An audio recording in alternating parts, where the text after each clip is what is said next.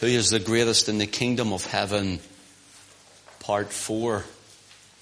I will try to piece this together and we'll see if I can finish it this evening. If not, we may do a, further fifth part. We'll see how the Lord leads on this. So much I want to tell you, but I want to do a recap to try and bring you up to speed where we are in this series or study. Verse 1. The same time came the disciples unto Jesus saying, Who is the greatest in the kingdom of heaven? Jesus called a little child unto him and set him in the midst of them and said, Verily I say unto you, except ye be converted, become as little children, ye shall not enter into the kingdom of heaven. Whosoever therefore shall humble himself as this little child, the same is the greatest in the kingdom of heaven. Father, thank you for your presence, for your anointing, and for everyone that you have brought to this house, not just this morning, but again this evening, to hear your word to worship your Son. And Father, we pray now that you would open our understanding. And Lord, if there's things that are said that are hard to grasp, that are hard to swallow, that are against our orthodox teaching, we ask you, Lord, that you would make us palatable unto what you would have us to know and to receive. Lord, if there's something comes from my lips that is not of you, then remove it from our minds and our hearts. But I pray that you'd lead me in all things that would be said. And Lord, that whatever is said would be to the glory of your Son, to the edification of the saints.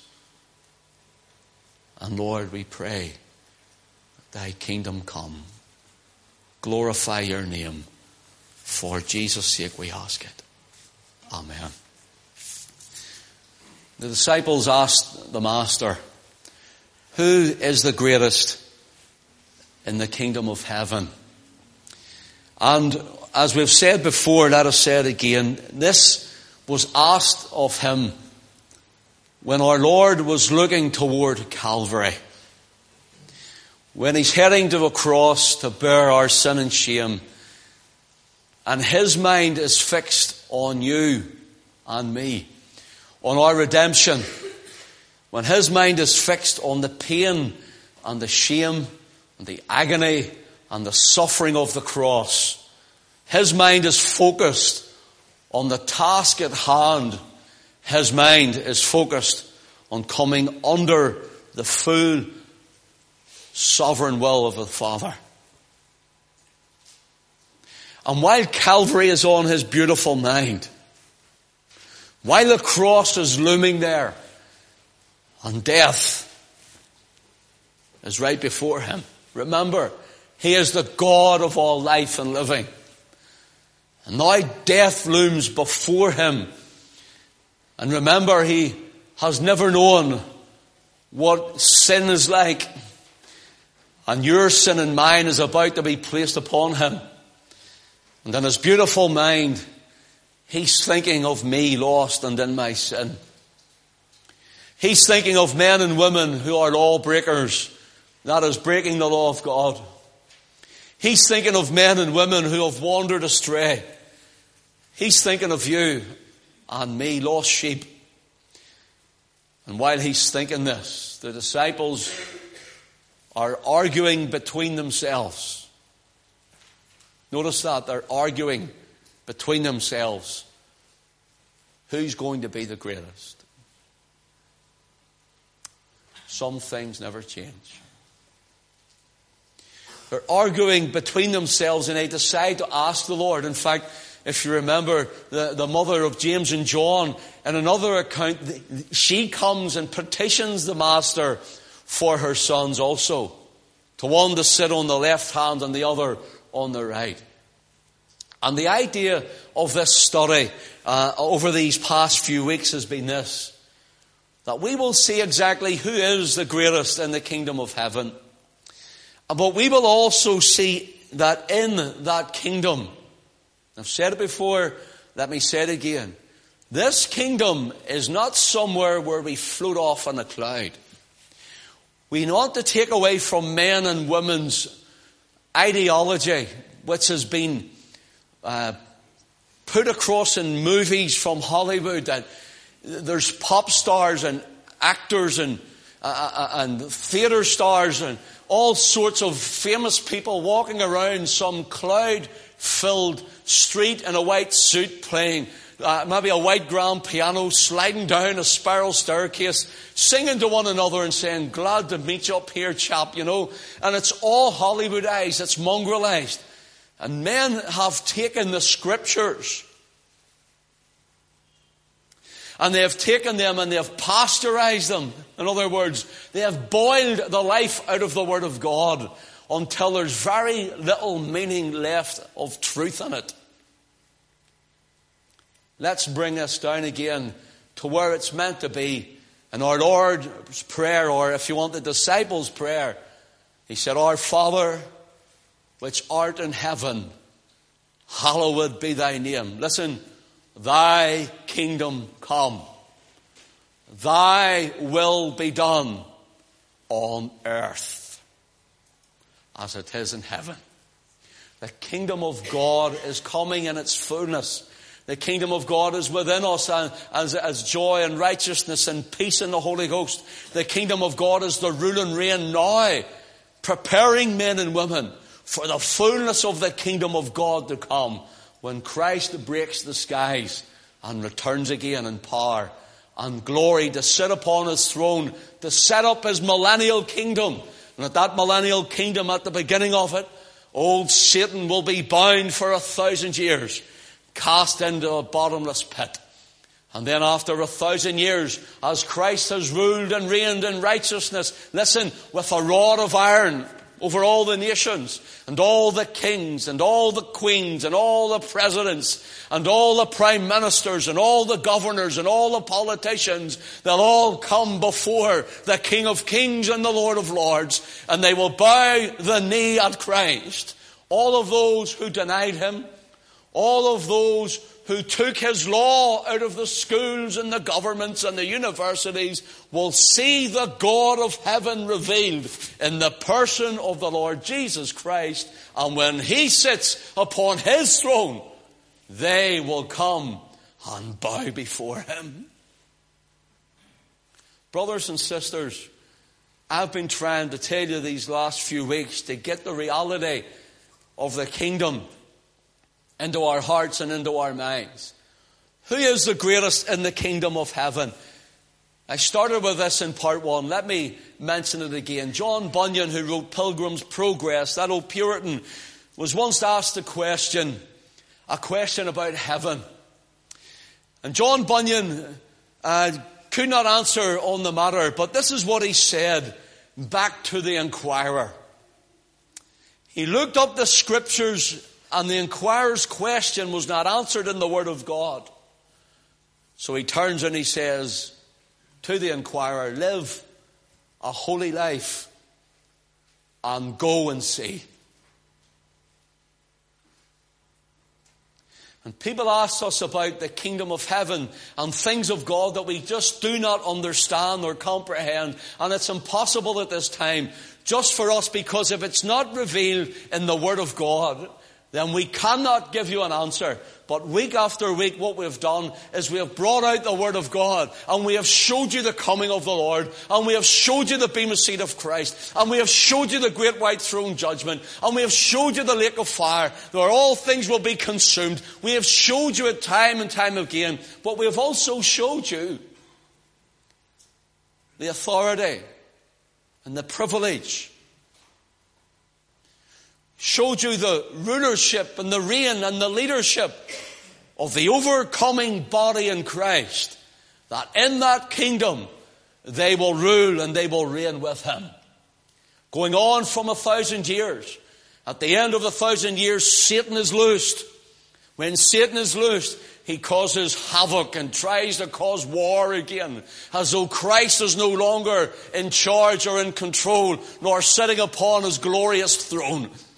He rises up and he causes the hearts of men and women who did not receive him by faith, but because they saw him by the eye, they have bowed the knee and proclaimed him as Lord, and their hearts were far from him. He stirs up their heart again to make war against the Christ of God. But the Lord Jesus Christ puts him to flight, casts him into a lake of fire.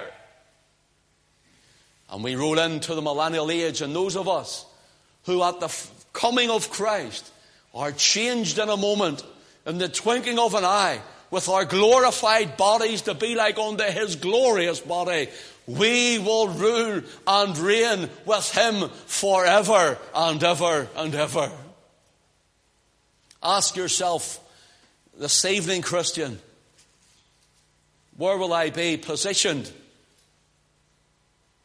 in the kingdom of God? Where will I be placed in the kingdom of God? This is what we have showed you briefly. We showed you from Revelation 21 verses 3 and 4 how John saw the tabernacle of God is with men, and he will dwell with them, and they shall be his people, and God himself will be with them and be their God. In other words, John saw Christ. At the coming of Christ, you're not going to see two thrones, and you're not going to see two gods or three gods. You're going to see Christ in the center in the glory of the Father. One throne, the throne of God and of the Lamb. He will be the center of all of heaven and of the kingdom of God. The throne of God and of the Lamb are not two thrones, brothers and sisters. They're the throne of God, even of the Lamb. He is the one who sits upon the throne and God's glory will be within and surrounding all. He is the one who dwells in unapproachable light. And when He comes, you and I will see Him as He is. Notice this God shall wipe away their tears. There'll be no death, nor sorrow, nor crying, neither be any more pain.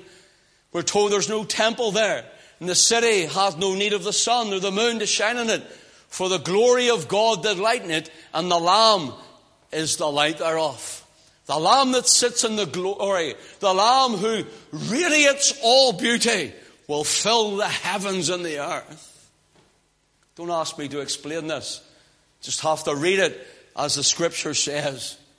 The God who said, Let there be light, is this, and there was light, is the same God who came in the body of flesh and said, I am the light of the world. He's the same God who ascended into heaven, seated at the right hand of the Father, or the place of power, in other words. He's the same one who's going to light the whole of the heavens. And that glory is going to come and rest on this earth. Revelation 21 Sorry, 22 says there should be no more curse. That the throne of God and of the Lamb, or the throne of God even of the Lamb, shall be in it. Notice, and his servants shall serve him. In other words, we will be serving Christ. We also have this idea that Christ is going, going to be on a throne and we're going to be away back with millions and billions of believers looking towards a dot in the distance when we'll all stand and sing the hallelujah chorus forever and ever and ever and ever and ever and ever. Dear, help us if that's what heaven is, because some people can't worship on earth. Says, His servants shall serve him. There's going to be service in the kingdom of God. And then we'll run you down again onto 1 Corinthians chapter 3 and verse 9 says, For we are laborers together with God. Ye are God's husbandry. Ye are God's building. We've touched on all of this. This is just a quick recap. The idea here is that you and I are given a commission to go out and to occupy till He comes. Does that mean to sit back and say, Lord, we're helpless? Does that mean to sit back and say, Lord, we're just waiting? Does that mean just to sit back and do nothing? Occupy, when you get an occupying force going into another nation, it means they take charge, they take control of that which they have, and they take over. The Church of Jesus Christ should be moving and walking in power and glory of the Holy Ghost, which God has given us, for we are the sons of God. And we should be taking over, taking over the realms of the devil, taking over the realms of the evil spirits, taking over governments, taking over legislation like homosexual marriage, standing up and being counted to take away the leprous spots from this island home of ours. We should be standing and being counted in this covenant nation for Almighty God and seeing a change in our land and in our families and homes. That's who we are. The Lord says, occupy until I come. Occupy. Here we have the man who was given a pound, three men, one each. One makes ten pounds, one makes five pounds. And the Lord, the man taking the journey who tells him to occupy in Luke 19 comes back and he says that they were good servants faithful servants. We looked at other ways that the Lord will tell us after giving us gifts and talents and how we should be serving Him. Coming to a close of our opening here to move into maybe our final phase of this. And the idea here is that we need to get out of this mindset that we're going to float on a cloud. We're going to slide up and down golden polished streets.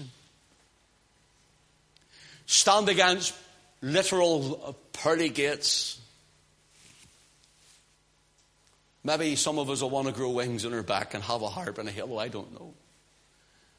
The idea is that God will change you, change your body in a moment and in the twinkling of an eye, that you will be able to stand in His glory and that you will serve Him forever. What Adam lost in the garden paradise lost is paradise regained in Revelation chapter 21 and 22. Christ came to regain that which Adam had lost. And Adam's race will regain all in Christ.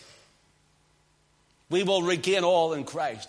Communion with Christ and fellowship with God in our Lord Jesus Christ.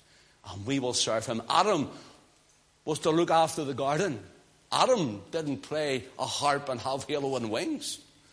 Adam was a creature, was a human being with a, a, a, a glorious uh, coat of, of righteousness, if you want, a glorious beam of light around him, a garment of light. When he fell in the garden, and death came, and sickness came, sin brought forth death.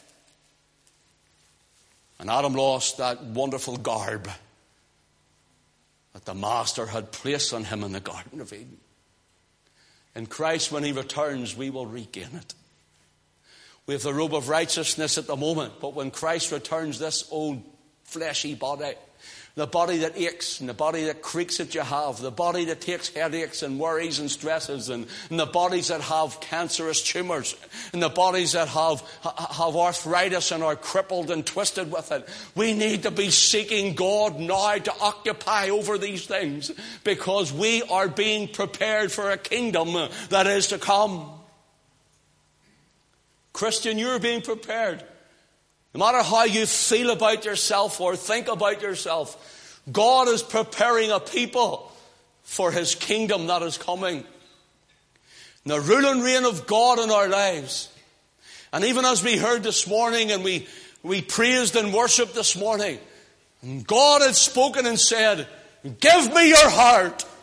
Because it's the one, the man and the woman who have a full heart for God that heart is the heart that God will give more to Like the man with ten pounds and the man with five pounds who made ten pounds and who made five pounds for his master's return. The man with the one pound who buried it and hid it. When his master came back, he says, take the pound from him and give it to him that hath ten.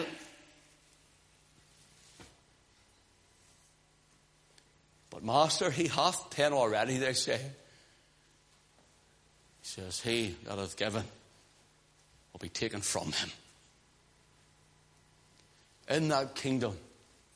All believers. Now notice I said believers. We're saved by grace through faith. It's not works for salvation under any means or method. But we will serve Christ in the kingdom. Trying to get this mindset everywhere I go, whether it's on Christian television or wherever you go. Everywhere you go, it's we have such a, a a, a will o' the wisp, airy, fairy thing about heaven, and men make up stories what we're going to be doing in heaven, and we're going to be doing certain things that just are not in the Word of God. But everything that I've told you over the weeks, go back and read the Scriptures. It's in the Word of God. It's in the Word of God. Who's the greatest in the kingdom of heaven? He whom men will serve. He is the greatest in the kingdom of heaven. His name is Jesus. His name is the Lord Jesus Christ. I want to show you a couple of scriptures before we, we move on a little. Showed you this last week. If you go with me, please. Second Corinthians chapter 5.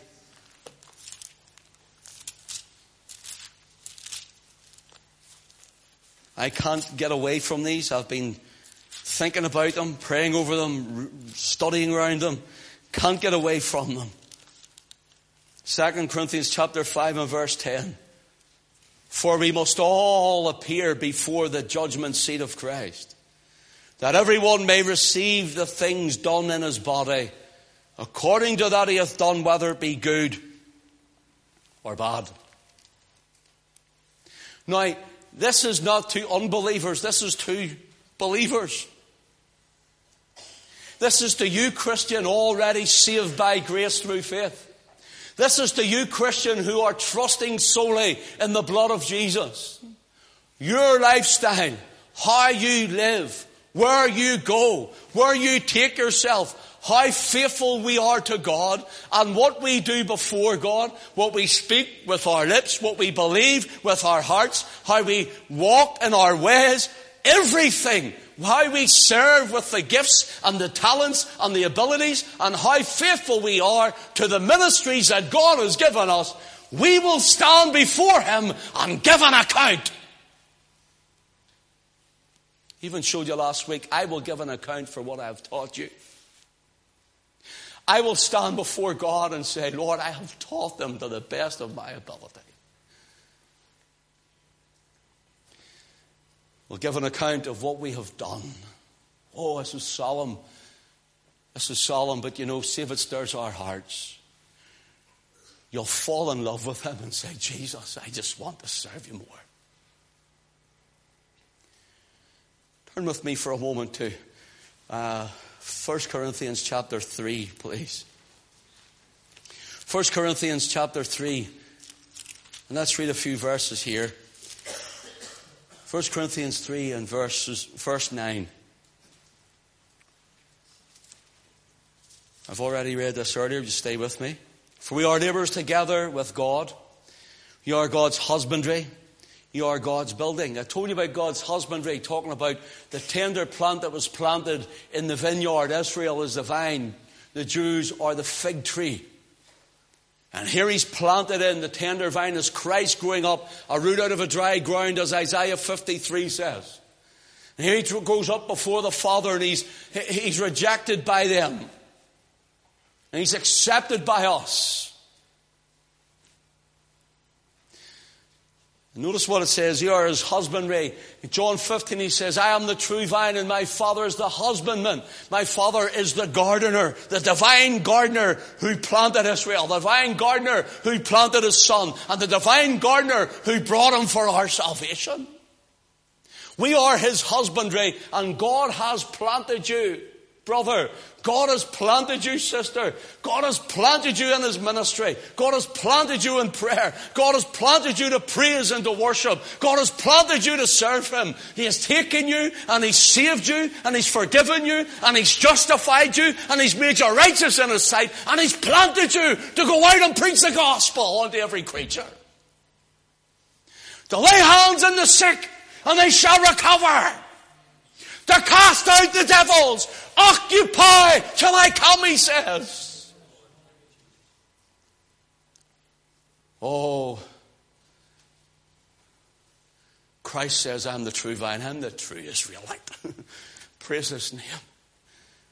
And me, he says, Ye are the Israelite of God.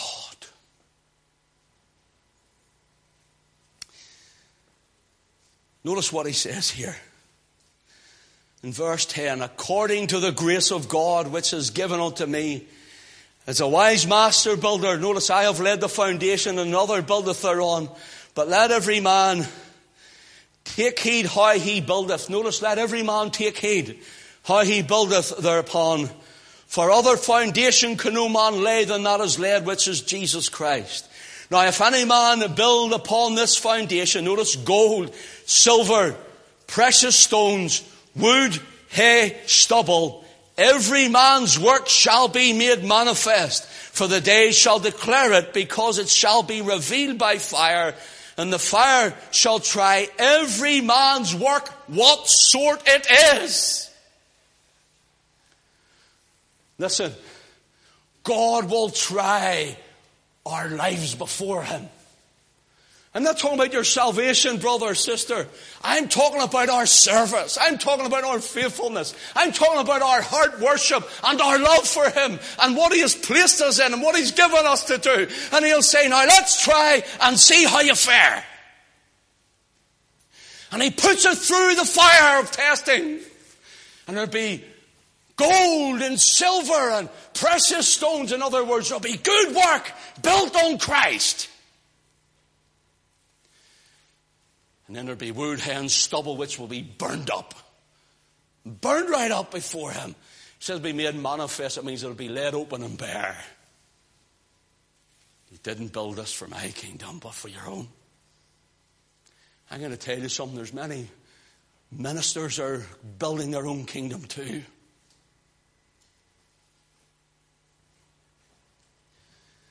Solemn tonight, isn't it? How will we be before Him?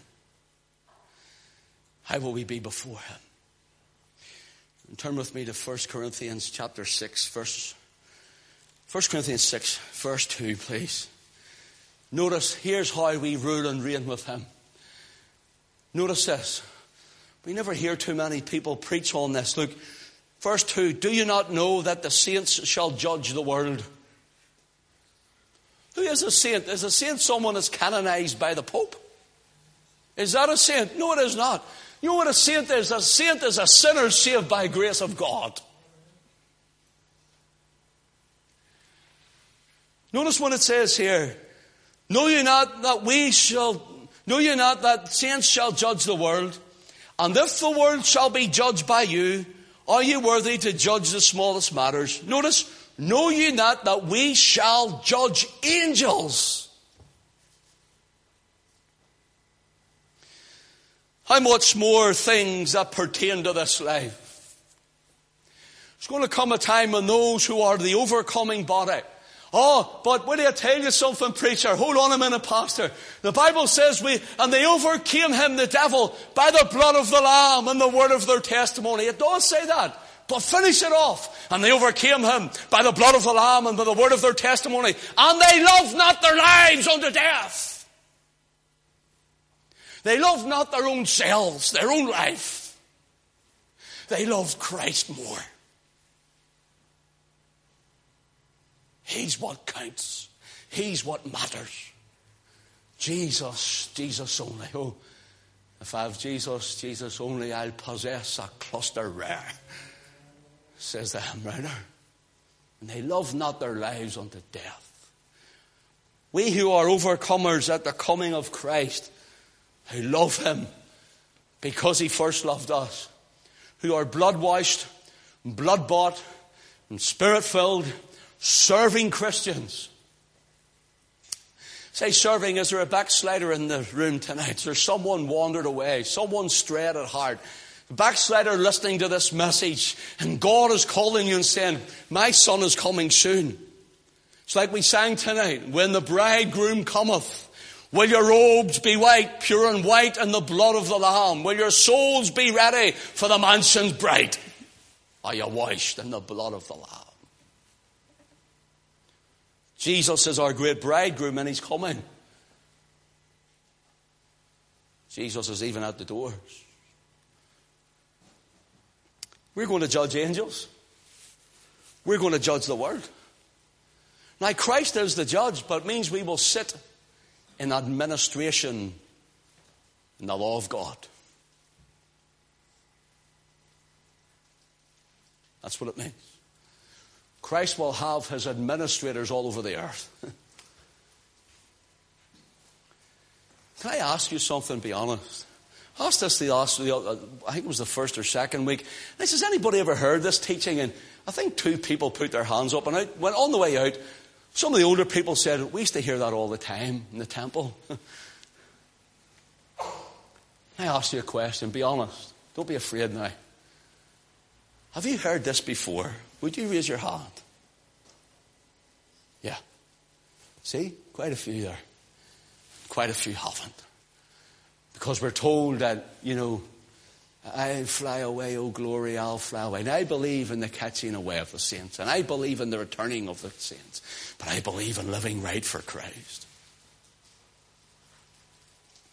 It's true, the old poet said, there's only one life and it will soon be past. It's only what's done for Christ will last. In a world of apathy and apostasy, in a world of sinfulness, in a world of secularism and humanism and multicultural faithism and oh, and it's just a, an evil, depraved, degraded, filthy state, as it were, in the days of Noah.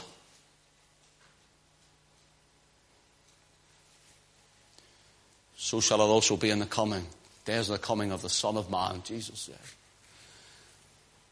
Now notice this. Turn with me to 2 Thessalonians chapter 1, please. 2 Thessalonians chapter 1.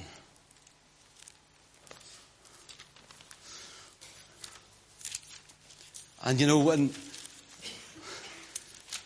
when I preach a message like this, I am conscious that people may think I'm being hard, I'm strong, or maybe I shouldn't preach it or whatever. Let me tell you something, brethren. Let me say, sisters. The reason I bring this to you and to all that could hear it, the reason I bring it is this is because I love your soul.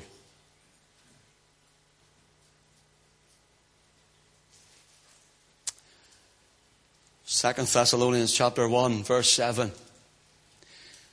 And to you who are troubled, rest with us when the Lord Jesus shall be revealed from heaven with his mighty angels. Now, you see the word revealed. It's a word apocalypsis. It's where we get the word apocalypse from. You know, the, the end of time, as it were, the apocalypse. It's where we get the word revelation, the revelation of Jesus Christ, the great apocalypse. It means to show forth, to make manifest, to lay completely bare. In other words, when Christ returns, He's not coming secretly. He's laying Himself and all His glory and all of His angels completely bare in the heavens that we will see Him. He's coming.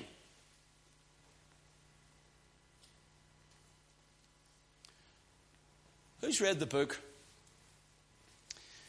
The late great planet Earth, or who's read the, the, the, the book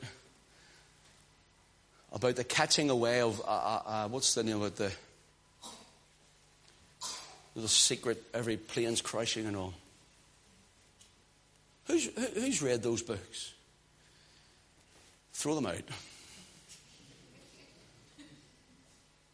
They're men's imagination. It's not in the Bible. It's not in the Word of God.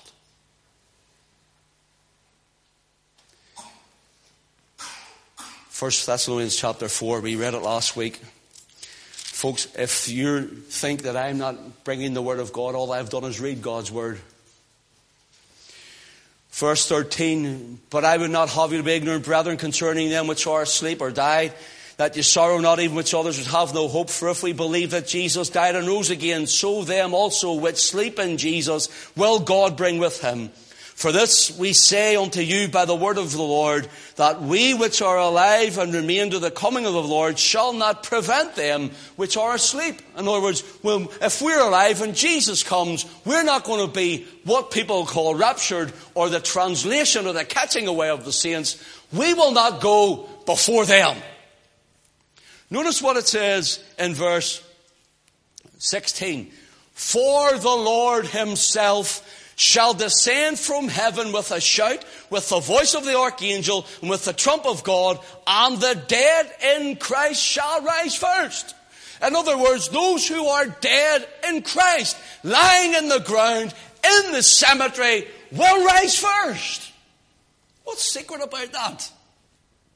The Bible says that, not me.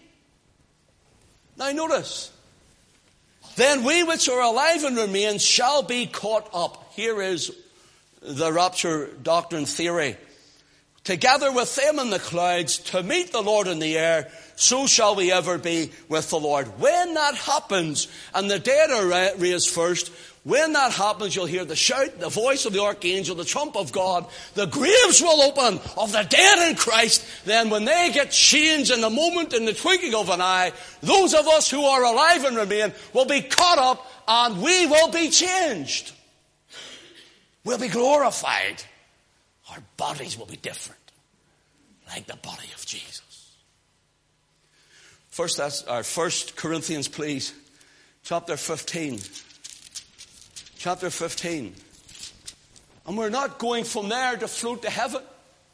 We're going there to meet the Lord in the air. And we're returning with Christ to rule and reign with Him. 1 Corinthians 15. Let your eye run down. To verse 51 Behold, I show you a mystery. We shall not all sleep or die, but we shall all be changed. In other words, there's some will be dead, and there some will be alive will not all die because we'll some be alive when Christ returns. But we will all be changed. My body will be changed. Your body will be changed. From front to the back of this room who are trusting in Christ, our bodies will be changed. The overcoming body of Christ will receive the garment of light. No more death. No more pain. No more sorrow. No more hurt. No more sickness. No more disease. No more aches, no more stress, no more worries. None of it will be changed. To be like Him. So I'm getting carried away. I have to get myself together here. Get my breath back. To be like Him. Hey, we sing to be like Jesus. All I ask is to be like him. And the Father says, You keep serving, son, because you are going to be like him. I'm working in you now that when I come, my word will be in you. Remember, I brought you back to the time that says, And they shall see his face in glory. Remember? And I says, you they'll see his face. His name shall be in their forehead. What do you mean his, his name shall be in their forehead? Oh, well, there's going to be an antichrist will come in between all this secret rapture stuff. And we're going to, we're going to have an antichrist who will, who will put, put his name in your forehead and you're going to run around with the name of, I, I, whoever his name is. Mr. 666 or something. It's on our heads and it's on our hands, we're told. And his name shall be in their foreheads. But listen, the Bible says, Jesus' name will be in my forehead. Do you know what that means? That every day, even when days cease to be, that throughout eternity, my heart that I'm yielding to the Word of God now, that I'm bound to the will of God now. And I'm struggling against it in my flesh, but the flesh is yielding to the Spirit within me. And I'm serving God now. What it means is this, is that every day if I could use that in eternity, that every day that will be developed, my body is already changed, I will be serving Him with a full heart, full of the Word of God, full of the law of the Lord in my life, full of the grace of God, pulsating with the Holy Ghost. And Christ will be. It'll be Jesus in my mind in the morning. It'll be Jesus as my King in the afternoon. It will be Jesus in the evening. And it will be Jesus at night. The only thing is there is no night there. So all day, the, the, there's no sun there, all day, as it were, the glory will shine. And as the glory shines for eternity, it's Jesus, Jesus, Jesus, Jesus, Jesus, Jesus, Jesus. I worship Jesus. See, I get excited about those sort of things. Because I can't wait to see his face. Let me get my breath again. I meant to put that online. The Americans will not know what I'm talking about. They'll not get the accent.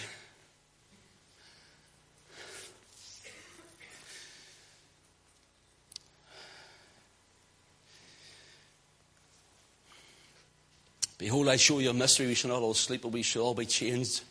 Notice we are changed in a moment, an atom of time in a moment, in the twinkling of an eye at the last trump, for the trumpet shall sound and the dead shall be raised incorruptible, and we shall be changed.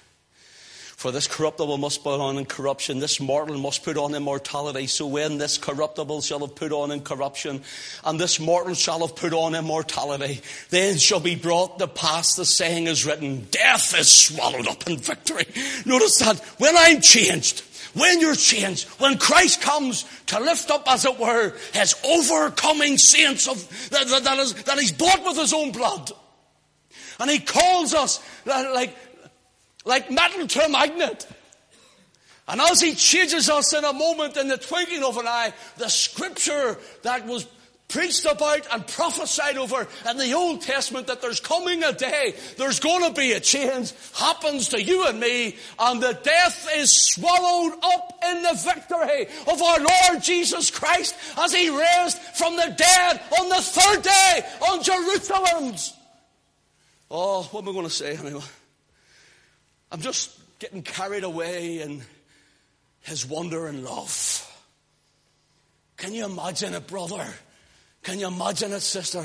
Am I too much for you? Am I too much tonight? What's wrong? Clear those flowers over there. Jump over here, man. Would you? I'm taking off. I'm going to be caught up in a minute without the Lord even coming here over this pulpit. Am I too much? He will change you, brother, even if you're rotting in the grave. And He'll call you by your name. And the dead will hear his voice like Lazarus, come forth. The dead come out of the tomb, being dead for days. You and I will rise from the grave if we go to the grave.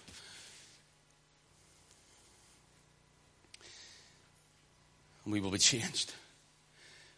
Then will come the path that saying, Death is swallowed up in the victory of Christ.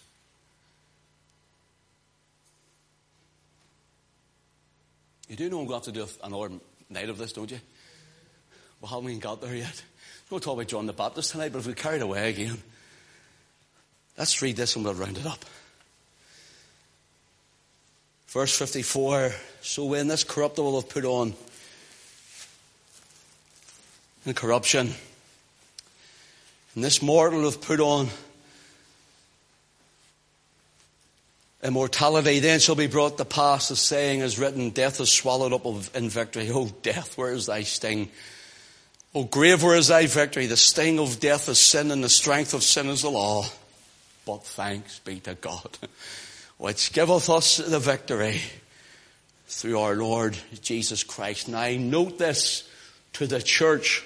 Note this to you, brother, and you, sister.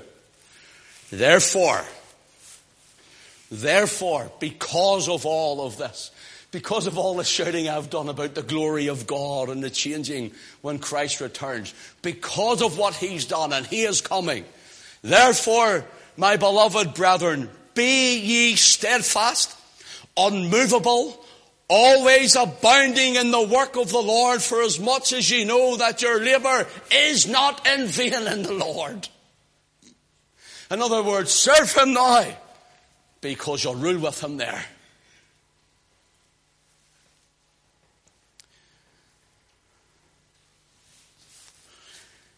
Let me go back to 2 Thessalonians chapter 1 verse 7. This is our last.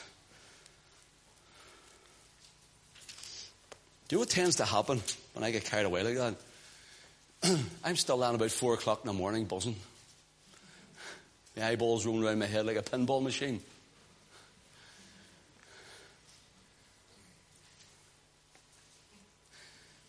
Oh, we love you, Lord. Love you, Jesus. Chapter 1, verse 7 again. Those who are troubled, rest with us.